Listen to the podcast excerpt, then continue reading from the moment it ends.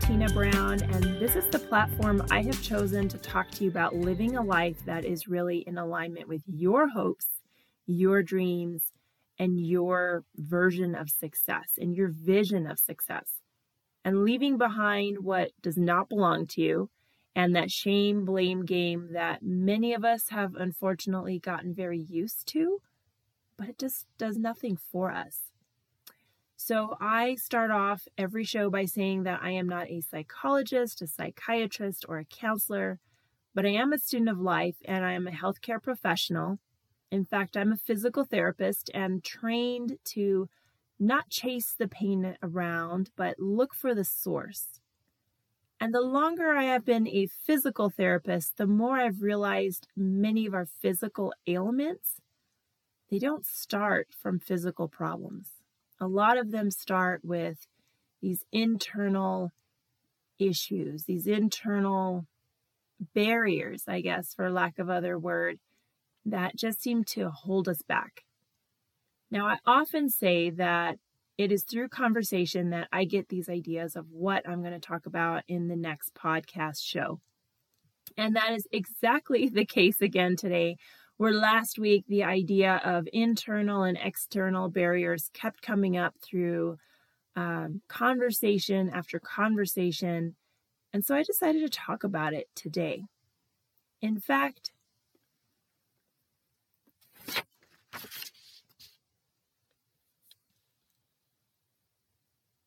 In fact, I wanted to talk about what is stopping us from getting the opportunities and the success that we want to achieve. What is really stopping us from focusing on our goals? And those can be relationship goals like getting in a relationship, having a better relationship, getting on a better diet, having more self control with regards to food and exercise, or even you know, enjoying our time reading, meditating, gardening, traveling. But what is stopping us? And from time to time, it can be pretty hard to answer this question because what is stopping us can be an internal thing or an external one. So I decided to break up this topic into two podcasts. And today, I just want to talk about the internal barriers that we have the internal issues that we're feeling and seeing. And what are they really all about, and how do we kind of move on? So, one way I've heard this phrased is that sometimes our internal barriers transform into our internal vows. And we all know what vows are. You know, we say them at our marriage, we dedicate one another and de- you know what we honor to do, what we you know want everything to happen. We will this is our oath. And how is it that an internal barrier can become our own oath to ourselves? But we don't even realize when that can happen. And because it happens so slowly, it happens little by little by little by little. And that's why habits take, you know, so much effort to change because we put so much big effort into changing something that just took a little bit of effort every day or a lack of a little bit of effort every day to form. So, what are four ways that these barriers or inner vows or inner oaths can come about? Well, first and foremost, it can start with our mindset, our thought process. And I am almost tired of hearing mindset and I am almost tired of saying mindset, but that's just the fact that our brain is where we go. It's like when you're bowling, you have to have a plan and a direction of where you want to go. You have to have your eyes focused on where the goal is for the ball to go. You don't focus closely. You focus on the further out point. I know this is not the only sport. I'm a bowler, clearly. But there are other sports and other things. You have to look further away to see your destination. But it's almost counterintuitive, right? Because if the ball is in my hands or the ball is very close to me, why would I look further away? Why would I why would I think the other way around? Because to me, it's pretty obvious you should look a little closer because if I put my little bowling ball on one of these close little arrows, it'll go where I want it to. And it sure will. It will hit that first little set of arrows, you know, five or six feet away from me. But does it hit the arrows that are all the way down at the end of the lane? So I have to think differently. I have to think about doing something that's counterintuitive. But how did I start thinking the other way around? So, where I'm now saying something is counterintuitive, how did that become counterintuitive? Well, some of our thought processes begin when we're very early. And one of those first mindsets or views or oaths that does nothing for us is I am not good enough that I am not good enough to have a great relationship. I am not good enough to earn this money. I am not good enough to be a mom. I am not good enough to have this job. I am not good enough to write that book. I am just not enough. And this one's hard. This one's hard because I have heard it from so many of my clients and I have said it myself, where I have just believed wholeheartedly that I was not enough.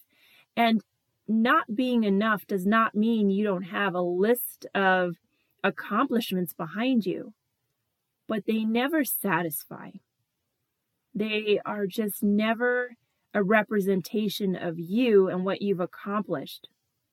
They only represent what you still have not yet achieved and that I am not good enough just continues to trickle into every part of your life from cooking to relationships, friendships, family. I'm not good enough to paint that picture. I'm not good enough to drive that car. I'm not good enough. And a lot of that just has these continuous feedback loops you know um, especially if we we suffer with our relationships with certain people. They can be with a partner or they can certainly be with family members you know that person that you can never ever ever please. Ever. Ever ever please. That you always say the wrong thing. You always dress the wrong way. You always act the wrong way. There's a point when those other comments which are external you just start to continue to drop little negative pieces on you every day.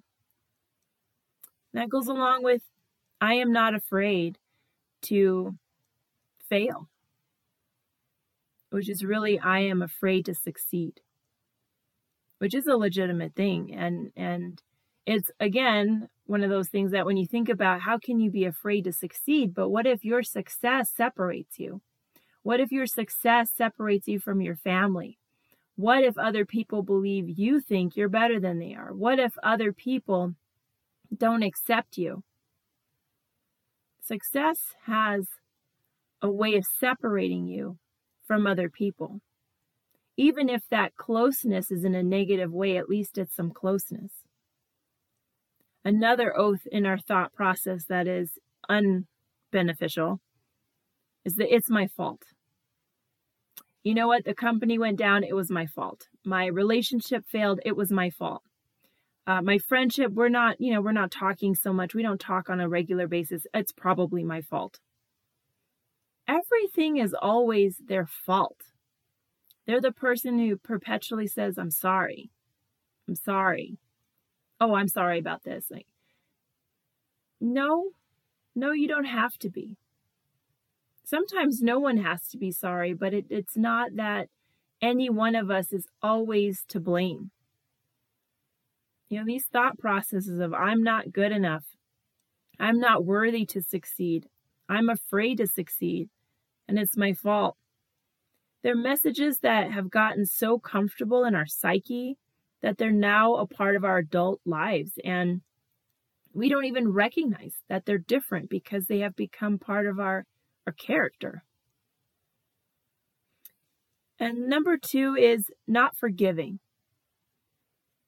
So, there is that saying, which is, I believe, oversaid, but the reason why it's oversaid is because it gets the point across so well. You know, not forgiving someone is like drinking poison and expecting them to die.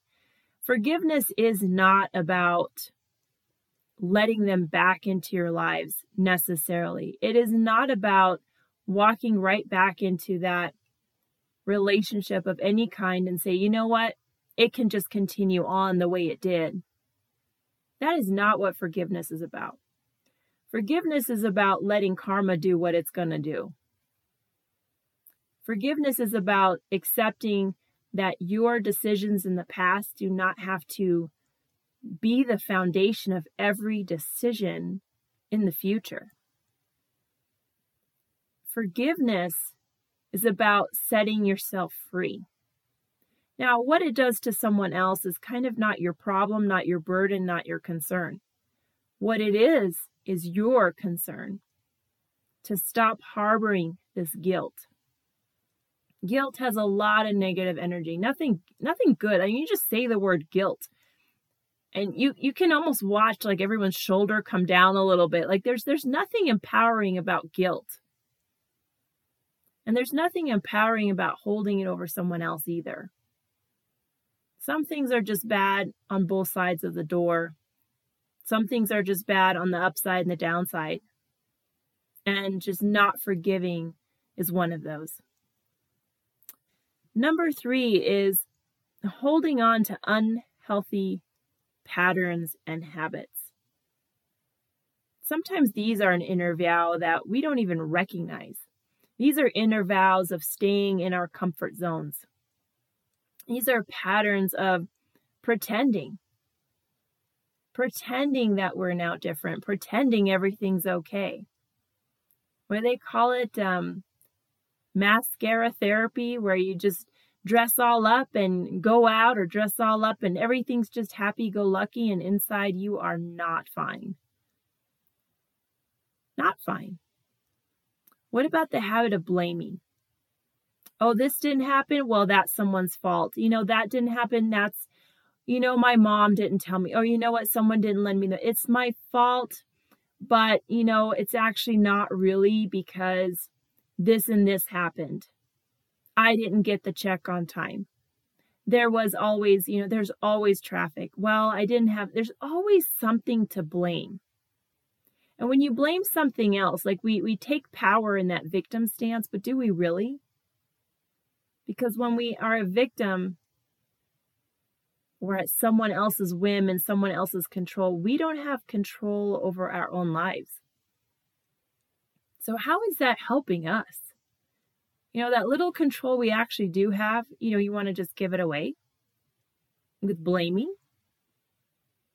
You know, sometimes things are other people's fault, but they're your dilemma and your opportunity. And it's your perception of what you're going to do with it. So, yes, you know, I, I, I remember saying, you know, my mistake, your fault. There is still some power in your responses.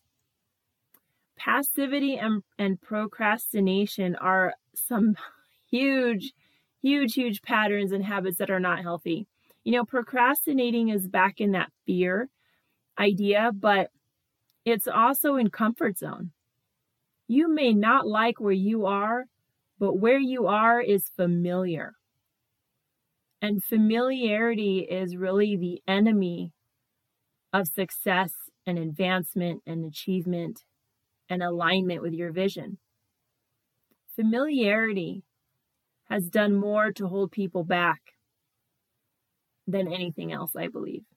You know, if we only stay with what's familiar, we would certainly not be listening to podcasts, watching television, having cars. We'd still all be on our horses because it's familiar.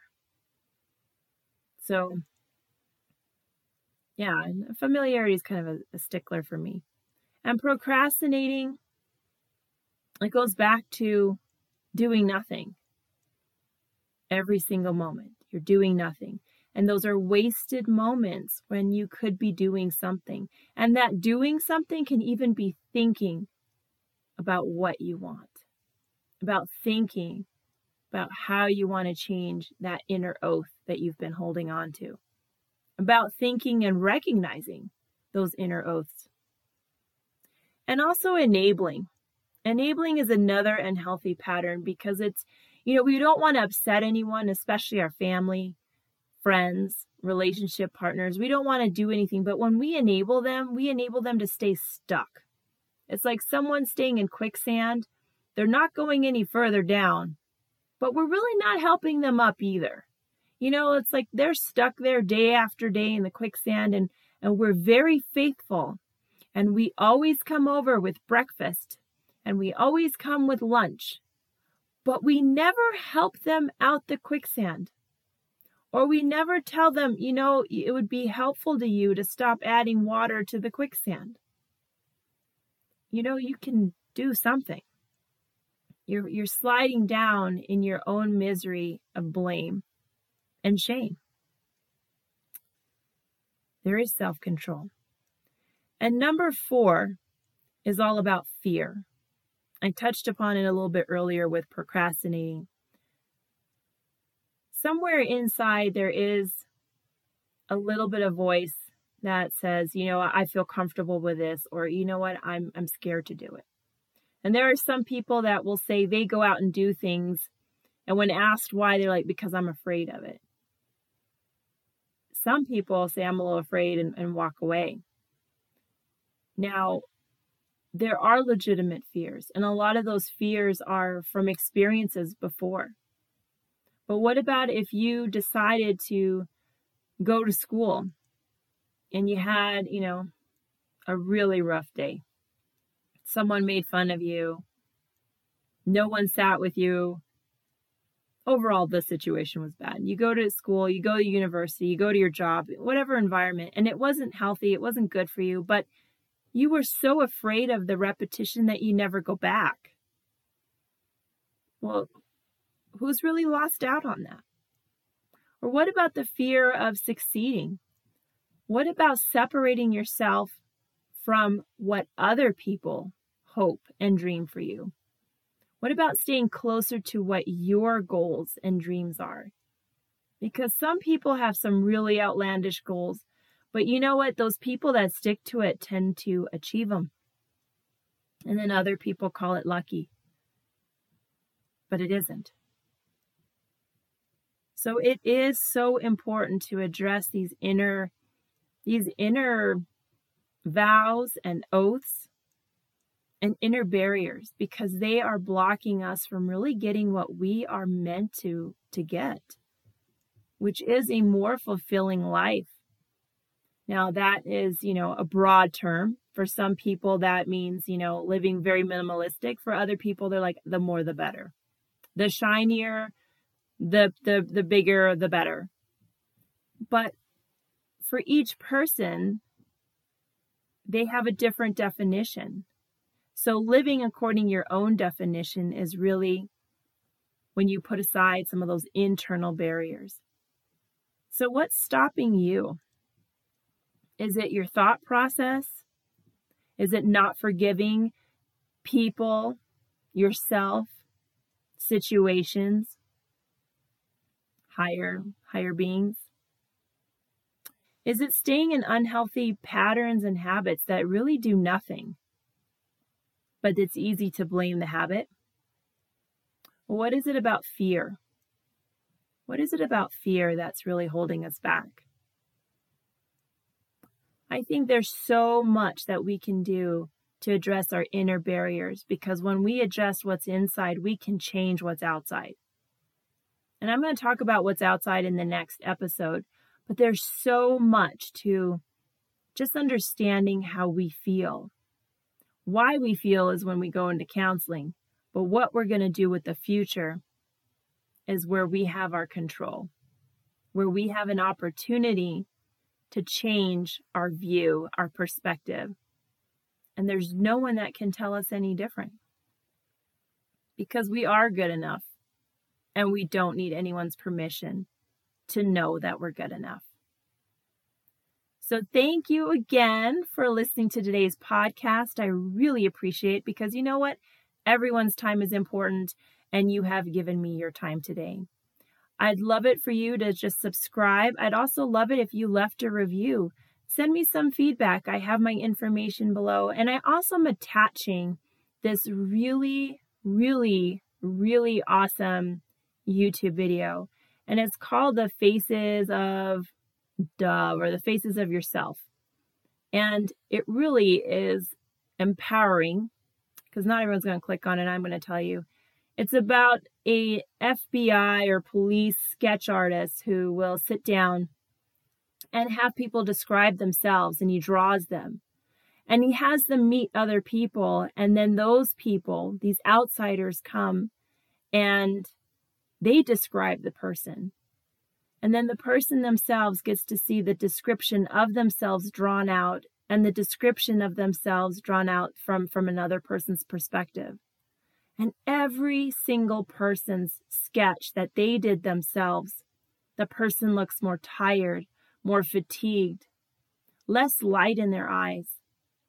And a lot of it's because we are viewing ourselves from these inner barriers and oaths that that they don't they don't mean anything. They're not there until someone can show us the difference, until we can see our potential through someone else's eyes. It's really a powerful YouTube. It's about six minutes long, so I'd absolutely recommend you to watch it. But until next time, let's keep building one another up.